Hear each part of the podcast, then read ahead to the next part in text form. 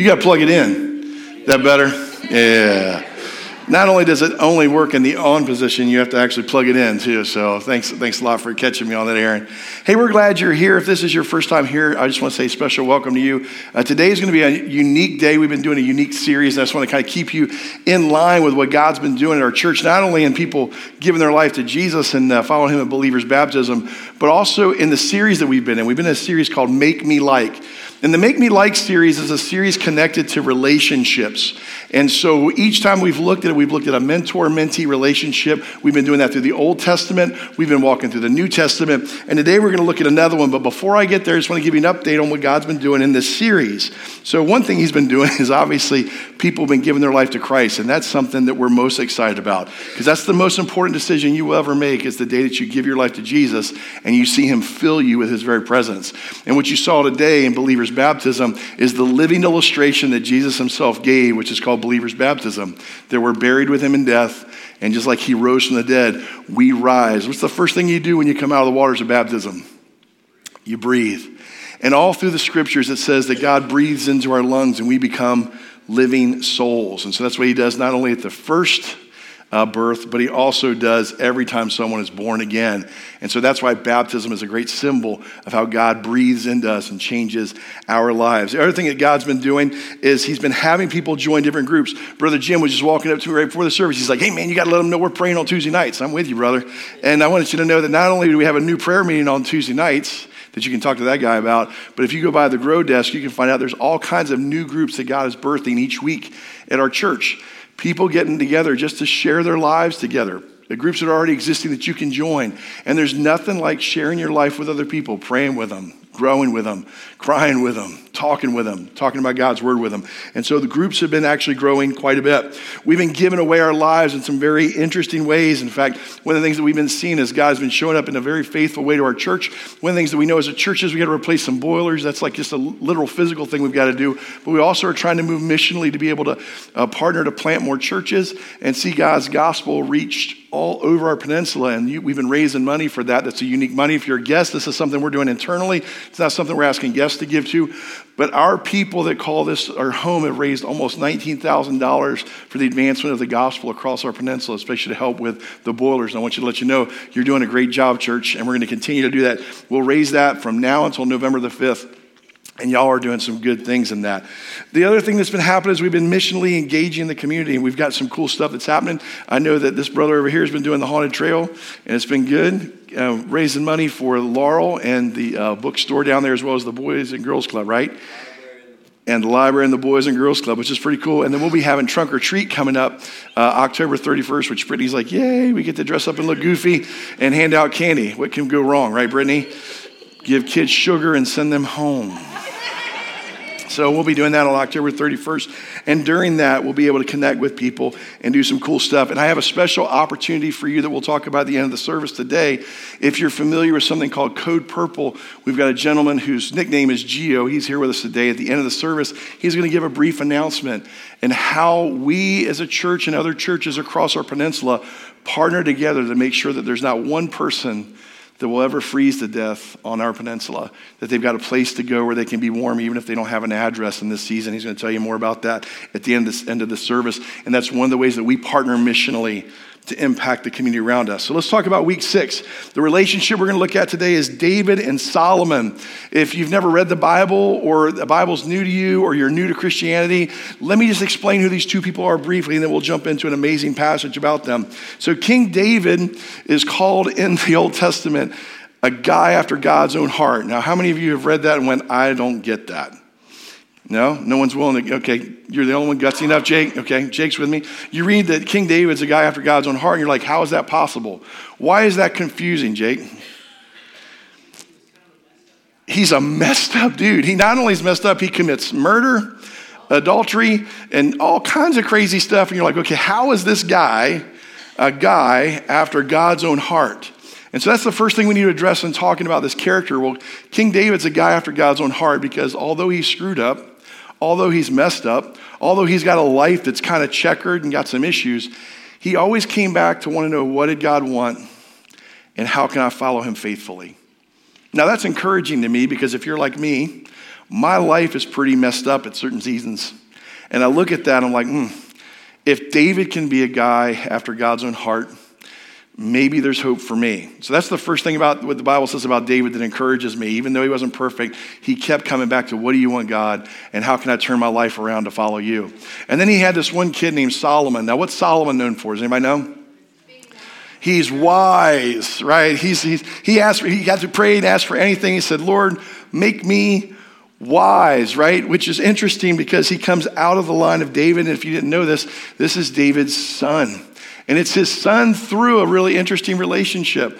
So, one of the things, if you don't know about David, is when he commits the murder, what he actually does is during the time when kings are supposed to be going out and going to war, David stayed home instead of going out and doing what kings are supposed to do, leading his people into this war. And so while he was there, he saw this really hot chick who was hanging out sunbathing, kind of a different kind of bathing, but we'll get to that on a different day, on top of the roof. And anybody know what her name is? Isn't that kind of, and I know that works in the English, but not in the Hebrew, but that's kind of funny, huh? Bath, sheep, okay, wait, anyway. So he, he catches her kind of in an exposed moment, lusts for her, brings her to the palace, knocks up a gal that's not his wife, and then says, I know how to fix this. I'll bring her husband home from war and they'll think it's his kid. Doesn't happen. Okay, this is all David. Solomon is the result later on of this union. And then David says, Oh, here's what we'll do. We'll just put this guy at the front of uh, one of the areas where the, the heat, the, the battle is really hot, and we'll have the uh, army withdraw. And that's how he kills her husband and ends up marrying this gal who then becomes the mother of Solomon. Now you hear that and you go, Well, dag on, my life's not that bad after all, isn't it? And so obviously there were some real struggles with this father and son. Obviously there's some struggles within this family. Amen or oh me. And then within that, David comes to the very end of his life and he wants to leave his son Solomon some advice. And in the Bible, it captures this piece of advice. So in 1 Kings chapter 2, which we're going to get to in a second, you get to hear King David's final words, his last words to his son. And in this, I believe that there's something there for you and I, no matter how messed up we are, no matter how far we've drifted from God, no matter how messed up our families got, even with all that was going on with King David, listen to what he says to his son Solomon in 1 Kings chapter 2, 1 through 4. He says, When the time drew near for David to die, he gave a charge to Solomon, his son. I'm about to go the way of all the earth. If we were paraphrasing this, he would have said, I'm about to take a dirt nap. That's what that literally means, okay? So be strong, show yourself a man, and observe what the Lord your God requires. Walk in his ways and keep his decrees and commands, his laws and his requirements, as written in the law of Moses, so that you may prosper in all that you do and wherever you go, and that the Lord may keep his promise to me. If your descendants watch how they live, and if they walk faithfully before me with all of their heart and soul, you will never fail to have a man on the throne of Israel. So, this is David's last words to Solomon, father to son. And what I want to do is break this down in just three very simple ways that I think can show us what a mentor mentee relationship can be, especially from father to son. Now, this is a touchy topic because if you're like me, I didn't have a great relationship with my father. But what you need to know is that in Scripture, we have a great model from the Father in heaven to the relationship that we can have, and we get glimpses of it with real people in Scripture. This is a glimpse I think of some really good advice that God put into the heart of David, especially when he was at the end of his life wanting to end well. And here's the first thing he was saying grow up. Grow up. I love this out of verse 1 and 2. He literally says, when, when the time drew near for David to die, he gave this charge to Solomon, his son. I'm about to go the way of the earth, he said. So be strong, show yourself a man. Have you guys ever been around someone, okay, and you've done this. You've watched their behavior, you've been hanging out with them, you've got to the point of frustration, and you go, Would you please just grow up? That's kind of the feel and the vibe here. David's like, he's about 20, by the way, is what we think Solomon's about that age right now. And he's like, I want you to grow up. I want you to man up. I want you to be a man. I want you to actually exemplify what it means to be a man. And it's interesting that that's something that's on the heart of David when he's about to meet his Lord and Savior. Is he wants his son to know to grow up. Growing up is an interesting phrase there because depending on your lens, depending on where you've come in life, your idea of what a man is or what a woman is is very skewed and different. And that was true not only of David, but for each one of us culturally. When I was looking at this, one of the things that I came to was, uh, it came to my mind was 1 Corinthians. You can write this off to the side, chapter 13, verses 10 through 11. 1 Corinthians 13, 10 through 11. And this came to my mind when I was thinking about this principle. Paul said this to the church in Corinth When I was a child, I talked like a child. I thought like a, I reasoned like a, but when I became a man, I put away childish things behind me. I think the Holy Spirit has connected these two verses together for us one in the new, one in the old. And I think that when it comes to being a man, this is something that we struggle with. We struggle with it with our definitions of marriage. We struggle with it with just our definitions of what a man is, what a woman is. And I think that God today, for the people of God gathered in this place, wants us to define well what it means to be a godly man and a godly woman. And the definitions of growing up may surprise you because maybe you grew up with the 1950s idea of what being a man and woman is. Maybe you grew up with the modern idea. Maybe you grew up with a more ancient idea. Maybe you're so confused you can't even define what a man is or a woman is in the culture that you live in. But I want you to know that there is a biblical definition and it's beautiful, it's whole. And it's something that will change the way that we think when it means to grow up. Here's the, here's the first thing I'm going to break them down for you. What is a man? The first thing a man is is this it's humility before God. Humility before God. By the way, if you want to write woman off to the side of that, guess what the first thing it is to be a woman? Humility before God. And the first thing that we humbly submit before God is God, I don't want to define my definition of manhood. I don't want my definition of womanhood. I want your definition of that. I want your definition of marriage, God. Not the world's definition. I want your definition. And it takes humility to receive what God says to us. Because we have to admit at some point, well, maybe my definition got fouled up. Maybe it was messed up just a little bit. Maybe the parents I had or the culture that I came up in skewed that, changed that, and it kind of got down inside. And I need to examine that only from what the scriptures say. And when I start to look at that, hmm, it might challenge my whole worldview. There's two ideas around marriage within the Christian world. I just want to give them both to you for a second. One's called, these are fancy words. You can write them down later and Google them. One's called egalitarianism and one's called complementarianism.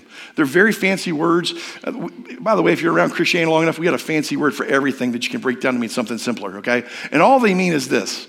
The egalitarian view says, hey, men and women are exactly the same and their roles are interchangeable. That's essentially what egalitarianism says. Complementarian says, no, they have very unique and different roles, but they're meant to complement one another in the marriage.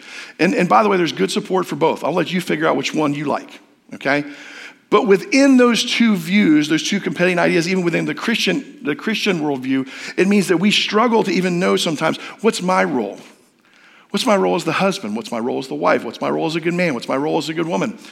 And, and even in developing this, uh, my wife walked in on me. Don't laugh at me at this, okay? Because when I, I do my real hard developing messages on Saturday morning, and she's usually out there working, and I'm working on this, and she walks in, I'm crying. I don't know if you've ever been caught crying as a guy, okay? And I'm not, I'm, the older I get, the more tender I get, but I don't like being told I'm tender, and I don't like it when people see me when I'm tender. Amen, guys? His wife walks in and says, What's the matter? Did somebody die? I'm like, No, I'm just, I'm just feeling the pressure and the weight of this, this issue that it, it really is something that's attacking our culture. And I feel the weight of it. And I'm like, people are so confused. And then here, the last thing that David's going to say to Solomon is grow up, man up, woman up, he says. In this case, man up to his son. And that takes humility to receive. So I want you to be humble this morning for the next three I'm about to give you. They may challenge your whole view of manhood or womanhood. Here's the second thing with being a godly man a godly man has a discipline of purpose. They discipline themselves for purpose. And how they do that is they control their appetite. obviously in different ways, okay? But they control their appetite. And what do I mean by this? One of the things that you'll see that's different between a boy and a man is boys can't control their appetites. Have y'all noticed that? Anybody ever have a teen in their house? What happens to your fridge? That's just the food part, okay? What about video games? It's time to stop and go to bed. No, no, we can do a little bit more. And you can't control it, right? It's out of control. When you're a teenage boy and you see a hot girl, I mean, you can't control it. That's a boy. Okay? A man, a godly man, has learned how to bring under the discipline of God and to control those appetites. He could say, I like to hunt or I like to play video games or I've got hobbies, but they can never supersede my relationship with God and my family. They have self control. Jake told me that one day. We were hanging out one day and we were talking about a major issue that guys struggle with, which is lust, right? And Jake said one day, one guy was saying to some students in the hymn, hey, just have some self control. That's right here. This is the idea of when we submit who we are with humility to God and we believe the Spirit of God lives in us, He brings the ability that we don't have to control the appetites. And when you have that, you move into manhood, man. And men need to hear this because a lot of times we, we take things like hunting or video games or cars, we take things that we are very engaged in that are hobbies, and somehow those hobbies rule our life baseball, getting my kids to every sport, whatever it is, we find a hobby that somehow takes precedent. And when that happens, you're moving into boyhood, not into to manhood. Because manhood, you know how to control these appetites. You bring them underneath God's submission. What about women? Women in this area learn to be confident in their inner value and beauty. You ever been around a girl okay? That's like just coming into being a girl. And everything in that world is about do I look cute? Do I look nice? Like, hey, did you like what I wore? I mean, it's like everything around their life, okay, is the external and how everybody is seeing them in that moment. And are they ascribing value to them? What group am I connected to? Who are my friends at school? I mean, y'all have been around that, right? Like that whole drama thing. I'm glad guys don't have that. We just hit each other and move on, right? Girls have that whole drama thing that happens. And it's crazy, right? But have you met a godly woman who's moved past that yet? A godly woman moving into womanhood, right? They're confident in who they are. That God has created them and birthed inside of them an inner beauty that only comes from the Spirit of God, as God is creating them to be the women that He's calling them to be. And I love it when you start to see that because their inner beauty shines. And this is so important, I'm telling you, in a marriage. Because my wife, I'm just telling you, after 31 years, is more gorgeous than she's ever been. And it's because the inner beauty continues to grow even more. And you and I need to have that perspective when it comes to being a woman and a real man. And the man that controls his appetites and makes sure they're only for his wife. And a wife that says, Oh, my inner beauty grows because of what God's doing in me. That's a hot marriage. I'm gonna tell you right now, it'll last, okay? It'll go the distance. But the boy and the girl stuff will wreck a marriage. The third thing I see in what it means to be a godly man is this they're willing to sacrifice for their family, they will literally lay down their life. We don't like this one because in the culture we live in, guys aren't supposed to be guys like that. But the reality is, you will take a bullet for the family. That's what I'm talking about that you were willing to defend the family, lay down your life for the family. Like when people, y'all been around a guy like that, right? Like a brother like that. When somebody like you can you can talk to them, you can mess with them, you know, but the moment somebody else messes with them that's not in the family, what happens? They want to throw down. There's this innate thing inside of men to defend their family, and it's part of being a godly man, and it's there, and we need to reclaim that. I'll lay down any aspect of my life for my family. And we need that kind of godly manhood. What's that look like in a woman? In a woman, and I, I get this from my mom, watching my mom as a young man, there is a tender, strong strength that comes through words of encouragement. A godly woman can shape her family through quiet, reflective prayer and specific words at the right moment. My mom had that ability. She could drop the bomb on the whole family with one word at times because she was watching, she was attentive, she was prayerful, and the whole family would toe in line because of how she would bring that word up. And it was almost always a word from God in a very specific way. And they literally will shape the family through that quiet, prayerful word. And that's one of the things you see in women. Guys are supposed to be laying down their lives. Wives and women, you're supposed to be shaping it through your prayer life and your words. And the last thing I see in guys is this they lead their family spiritually. This is what happened in the garden. This is the wreck in the garden. This is what wrecked the whole idea of manhood and what it means to be a woman. Is the guys in the garden, y'all, y'all know the story of the garden. If you know the story of the garden, let me give it to you in brief. God said, I'm going to give you one daggone rule. You can run around this place naked. You don't even care anymore. It's pretty cool, right? You run around this garden, everything's good. You can eat of any tree you want, but don't eat of that tree, the tree of knowledge of. The, the, day you eat of the tree of the knowledge of good and evil, you will surely die. He actually says die, die in the actual original language, it means double death physical death and spiritual death. Eve eats of the fruit, turns to her husband who's been standing there the whole daggone time and says, Here you go. He says, Looks good to me, and eats it. Now, I want you to think about this. At that moment, all Adam had to do to save all of humanity, all the wreck that we got from sin, was say, Wait a minute, Eve. Didn't God say? And he didn't step up.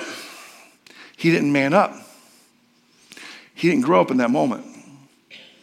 Men, you need to grow up and be the spiritual leader of your home. That doesn't mean you're the smartest one at everything. It doesn't mean that your wife's not better than you in certain things. It doesn't mean, by the way, that your wife shouldn't be leading certain things because she's better at it than you are. But it does mean that spiritually, you should be the one saying, hey, when are we praying together? When are we having dinner together? When are we talking about life together? When are we going to church together? What kind of group are we going to be in? Men need to spiritually lead their homes. And when they lead, and they lead well with compassion, laying down their lives for their wives, putting aside their cares and their hobbies to lead, their wives go, Well, dag on, I'll follow that. Right? That's the difference. Men, you want to know why your wife won't follow you? It might be because you're not leading. Because spiritual leadership is Jesus kind of leadership. It's the laying down of your life out of love for your family. What do women do in that moment? Women have one of the greatest abilities I've ever seen to structure a family that guys don't have. Like we can know God's going this way, but we have no idea how to get there. That's just being truthful as a man. I'm just telling you. I'm like, I want God to take us there. I have no idea how to get there. But my wife can multitask. She's smarter in so many ways than I am. And she'll go, Well, what if we did this and this and this and this and structured this way? What if we did this with the kids? And I'm like, Oh, that's smart. That'll work. And then we partner together this is called complementarianism. And we move forward complementing each other in our gifts. And God strengthens our family. And that's the difference between a godly man and a godly woman, from boyhood to manhood, from being a girl to being a woman. We need that redefined in us. And I think that was one of the reasons this point was such a passionate point. It hit me so emotionally this week. We need people to step up, be a man, be a woman. The second thing is we need to look up. That's verse three. We need to look up. That's the other advice he gave to his son. Look up and observe what the Lord your God requires. Walk in all his ways, keep his decrees and commands, his laws, his requirements, as written in the law of Moses, so that you may prosper in all that you do wherever you go. You know, a lot of times in Christianity, we think, and it's, it's a good thing, Jesus paid for all of our sin. Yay, right? That's what you saw, which means he, re- he fulfilled the entire requirement of the law. Yay, right? I'm not happy about that because less pressure on me. But it does not mean the law lost its wisdom. There's things in the law of Moses, in the Old Testament, that when we walk in holiness, when we walk in God's way, there is a natural consequence of benefit that comes into our lives. And that's still true because those consequences happen. Here are the things that typically shape us, again, when we're not thinking the right way. Money becomes our priority. and we're not looking up when we're doing that, are we? We're usually looking out. What about status? What's my role? What's my title? What's my job?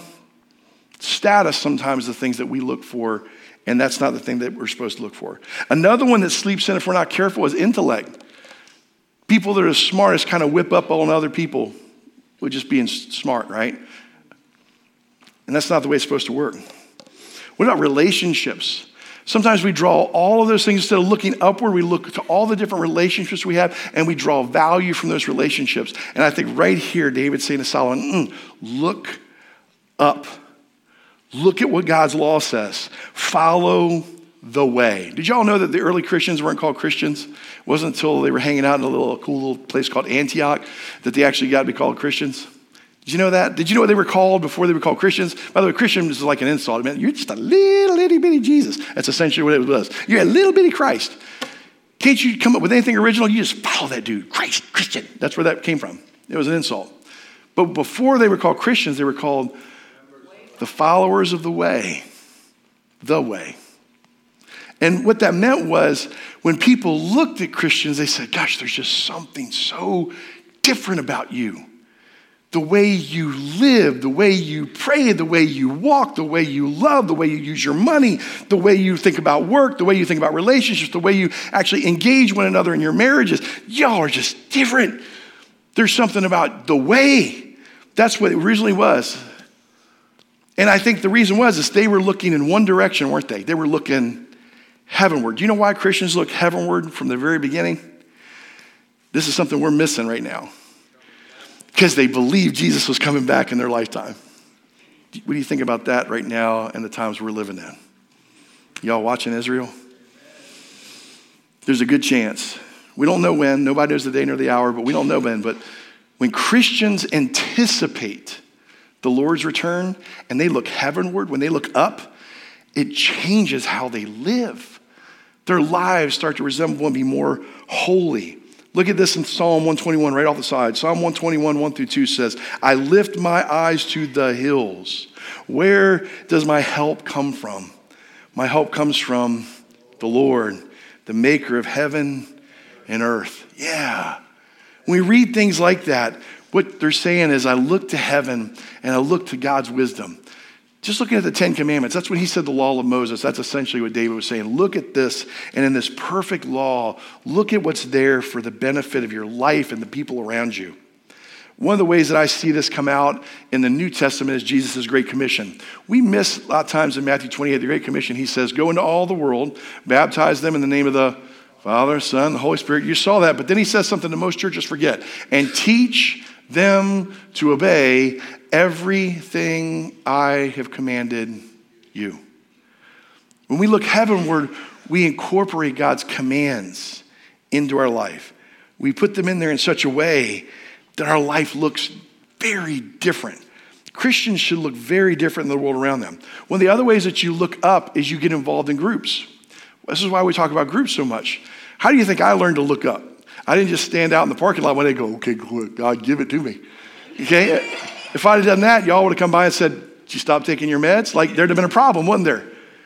How I learned to look up was I looked at other Christians that had a deep relationship with God and I asked them, How are you looking up? How do you connect with God? What does your prayer life look like? And as I heard and shared my life with them in group, I learned how to look upward to heaven through their lens. We need that. You also do that in ministry, don't you? Y'all didn't get to see it. And Karen's such a wonderful gal. I don't know where she snuck off to. She's an introvert. Where are you? She's somewhere around here. Okay. But she's such a beautiful Christian. She, yes, there she is. She's such a beautiful young woman in Jesus, but struggles sometimes with confidence, right? I love that your, your, your youth pastor, even though now you're in college, okay, he's still your youth pastor, was standing here during rehearsal, singing right in your face, saying, You got it. Sing. We need that in ministry. We need that in groups. We get that in relationship with people. And when we get that, it helps us to look upward, it helps us to look heavenward. And I'll tell you what, I learned how to have a great hang time or a quiet time with Jesus through his word and through my prayer life by being in groups with people that were doing the same thing. You catch it. That's why it's so important to have a group. And the last thing I think that he was saying to his son was this slow up. So he was telling him to grow up. That's pretty good. He needs to grow up. He needs to look up. And we all, this is what I need to hear more than any of you, we need to slow up. Verse 4, he says, And that the Lord may keep his promise if your, um, if your descendants watch how they live. Watch how they live. We don't even slow down long enough to figure out how we live. And if they walk faithfully before me with all their heart and soul, you'll never fail to have a man on the throne of Israel. Those of you that are Bible students, how long did it take for David's man to fall off the throne? This was it. You get two generations. And the next one's arguable because, the, because the kingdom splits. So, what happened? They were so busy worrying about their lives. They were so busy worrying about grabbing power. They were so busy about grabbing the wealth of Israel. They were so busy being busy that they didn't stop and just spend time with the Lord to hear what God wanted. Because if they had, you wouldn't have had the split that you see in Israel. You wouldn't have seen the weakened nation. You probably wouldn't even have what's going on right now in the Middle East. If Solomon and all of his descendants would have followed David's advice in this moment, if they would have slowed down. I love that David's like, gosh, I know God has promised this to me. How do you think David knew that God promised this to him? I mean, David's like you and I, he's a normal dude. He had the Davidic covenant. Well, how do you think he got to the Davidic covenant? It's interesting, right? Nathan told him through the prophet, through the word. So, how would we find that? We've got the word today. We read it in our quiet time, in our stillness, in our hang time. And I'm telling you that when you do that and you pray that God will reveal something to you, He shows up and He reveals promises to you and your family. And some of the things that He will reveal through that and His still small voice will freak you out.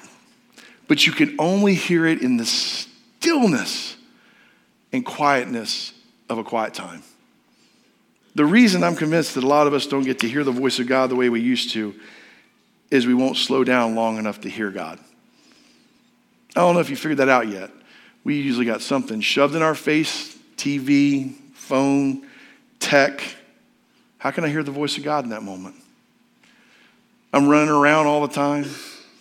Never have space for God to interrupt my life. Show up maybe say, do this instead of this. I couldn't even answer God's call because maybe I'm so financially um, in debt.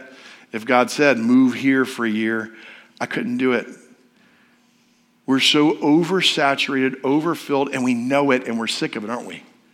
A lot of us are just like, I just don't want to be like this anymore. I don't want to be this busy. I don't want to be this filled with every moment, but I do want to be filled with the very presence and life of God. And when you can slow down long enough and just listen, you will learn to hear the voice of God. And it's not an audible voice like you're hearing me right now. I mean, God can do what He wants. If He wants to show up and give you an audible voice, just make sure you get checked by a doctor afterward, make sure it was Him, okay? But here's how He typically does it. In my prayer life, and I'm reading the Word, I will get such a strong impression.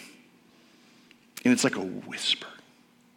In that moment, then I'll test it and I'll go to people in my group and I'll think, I think the Lord's spoken this way. What do you think? Let's pray about it. And we pray and then we come into agreement. I'll go to my wife and say, I think this is what God said. Do you think so? And then we come into agreement.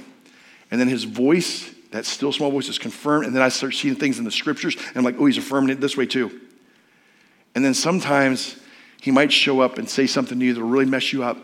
He'll say, I've called you to something. I've called you to lead a ministry. I've called you to serve in a ministry. I've called you to change this about your community. I've called you to change this about this life of this other person. And you'll hear it in that still small voice. So here's my question for you this week. Will you please set a pace, or this week, would you do this? Set a pace that will outlast you, just like David wanted his throne to outlast him. And the good news is, David had that happen eventually in the person of Jesus. And the same thing is true for you. It happens to the person of Jesus. I want to pray for you on this in a moment, and that'll give you a chance to transition for baptism. But I want to pray for you specifically because I want you to be able to just spend a moment being able to hear the voice of God and respond to God. Amen? So let's pray together. Father in heaven, for each and every person here, I know something that they, they or may or may not know, but I know this, Lord. I know this so clearly. You've called every single person in this room to something bigger than who they are. That the mission of Jesus to save the world and save each of us one soul at a time is bigger than who we are, and you've created us uniquely to be able to do that. Father, we need to first grow up in our faith so we can hear your voice well. If there's anything in us today, Lord, that needs to be removed or matured, show it to us. Give us the humility to receive from you what you're doing in our lives personally and help us to grow up to be the men and the women of God that you called us to be. Father, give us the desire that we don't even have in this moment to stop looking outward at the world around us, but to only look heavenward for the answers that we need. Begin to speak to us through your Holy Spirit in ways that we cannot even imagine. And then, Father, slow us down every day to read your word and to pray. And as we pray and read your word, speak to us. And then as you speak, give us opportunities to show our faithfulness back to you. Father, we thank you for what Christ has done for each and every person in this room, that he lived the life that we couldn't live, the perfect life. And after he lived, he died a horrible death on a cross to pay for our sin. And then when he paid for our sin, he enabled us to be able to commit a life back to him that would have greater value and purpose. Thank you that we get to join you on your mission, the mission that you've been about for thousands of years, a mission that precedes us, Lord, and for many of us will last long after we're here. We thank you for your return. We can't wait for you to come back and change the world in which we live. And all God's people said, Amen. I'm going to move into a time of baptism for a second, but as this is Geo. Uh, I know there's a there's a microphone somewhere here. We gotta find one. I know I got one somewhere. How about number five? Does that work okay, Aaron? He says yes. He wants to give you, we give him just a few minutes to talk to us about the cool things that God is doing at Love Inc., especially through Code Purple. Thank you so much. There you go. I think that's what the blue line is for, right? I might be wrong. I don't know. Uh, but thank you so much, Pastor Larry. Thank you for the word that the Lord has laid on your heart uh, to grow up, look up, and slow up. And I think this, specifically with Code Purple and what the Lord is doing through the ministry of Love Inc., is an opportunity to slow up is an opportunity for us to slow up so that people who would normally be out in the cold, people who don't have a place where they can call home, people who would not normally come to this place to gather, to hear the gospel, to be part of a community, can come and meet you. Some people will never set foot in a church, but you will be the closest thing that they can experience a church to be someone who will give up one night or maybe one night a month, you pick, but someone who will give up a time so that people through you could see what it means to grow up, look up, and slow up. So if you're interested into learning more about what Code Purple might be, which is essentially an overnight shelter for people uh, who don't have a home during the winter, uh, and, and I just want to thank you as well because grace has opened their doors yet again, yet again, to be a safe haven for these people. And that's because of your commitment. And so I also want to thank you for that. But we need we need godly people, not just bodies, right? Because the temptation when we don't find what we need, right, is like, let's just get warm bodies in there. But it reminds me of in the book of Acts when uh, the, the apostles were trying to fulfill all the responsibilities and they needed people to wait at tables. It's not appropriate. It's not appropriate for us to wait tables, but they said, let's let us look for people who are full of the Spirit. Ladies and gentlemen, I don't want warm bodies. I want people who have warm spirits. Warmed by the Spirit of God, who are willing to give up an overnight and bring a friend because you can have another person with you. I would prefer that. But bring a friend because we have a, a women's shelter here from December 1st to March 15th, and we have one in St. Luke's for men. Okay? So if you're willing to help us cover one night, four nights, whatever the Lord puts on your heart, please reach out to me. It would be an honor. So thank you for this time. Hey, stay there for a second. I want to pray for, because um, if y'all don't know, Love Inc., that's one thing that they're doing. They're also doing a lot of other things. And right now, uh, it just happened this weekend, uh, so I don't have all the information for you yet. But Gerald, who's back there, uh, stepped up. We believe in leadership. Uh, God bursts a leader, and then he bursts a ministry. Uh, yeah, every time. And so Gerald had come to me while we were uh, working on our deck. Thank you, Gerald. And he said, um, Hey, um, I just want you to know I want to get back to at least one night um, a month feeding the homeless in our, our community in partnership with Love Inc. And so we made that connection. And then uh, he also reminded me of something we were doing that we need to, I'll get more information. Carol's been good about reminding me to make this again, and we'll probably get this in the bulletin soon, Carol. Is uh, one of the things that everybody can do is just make sandwiches, right? Make sandwiches every week, bag and bring them to church, and then we can give those sandwiches uh, to feed this community. And that's something almost everybody can do. So we're going to get that in the bulletin for you as another missional way that we can engage. But before he leaves, I want to pray for this ministry because, um, and I want you to stay if you want to talk to him. He's going to be at the Go desk over there with Donald. Say hi, Donald. There's Donald. Hi, Donald. Yeah, he'll be over there with Donald. Uh, that way you can ask personal questions, learn more about Code Purple. And then uh, we also have um, a site coordinator this year right over here in Katie. And so Katie's going to be coordinating our site for the women's shelter. And so encourage her, love on her, learn what you can about Code Purple, and then learn also about this incredible ministry. Because if you don't know about Love Inc., it's a lot of churches across the entire area partnering together to be the body of Christ. Because we can't do everything as one church, but being in partnership, we can do a whole lot more. So I just want to pray for you guys and pray for your ministry if that's okay. Yeah, Father in heaven, thank you so much for Gio. Thank you for his time and coming here today. Sacrificing time is the greatest uh, commodity we have, and so we thank you for that. We thank you for his leadership, his calling. Uh, thank you for not only his calling, but the calling of each and every person that's been called to serve as a leader and uh, Love Inc. Thank you for the leadership that you provided for there. Thank you for the people of this church that are part of that board. Thank you for the people of this church that continue to support uh, the most marginalized in our community. And we thank you that your gospel is for all people, all people all races, all ethne, all social strata, Lord. We want your gospel to be known by all people. And we thank you for a partnership like Love Inc. We pray your blessing over them, that your funding would equip everything that they need, and they would have such a surplus that people come to know Jesus every day of the week. We thank you for this in Jesus' name. And all God's people said, Amen. Amen. Thanks, brother. Appreciate you.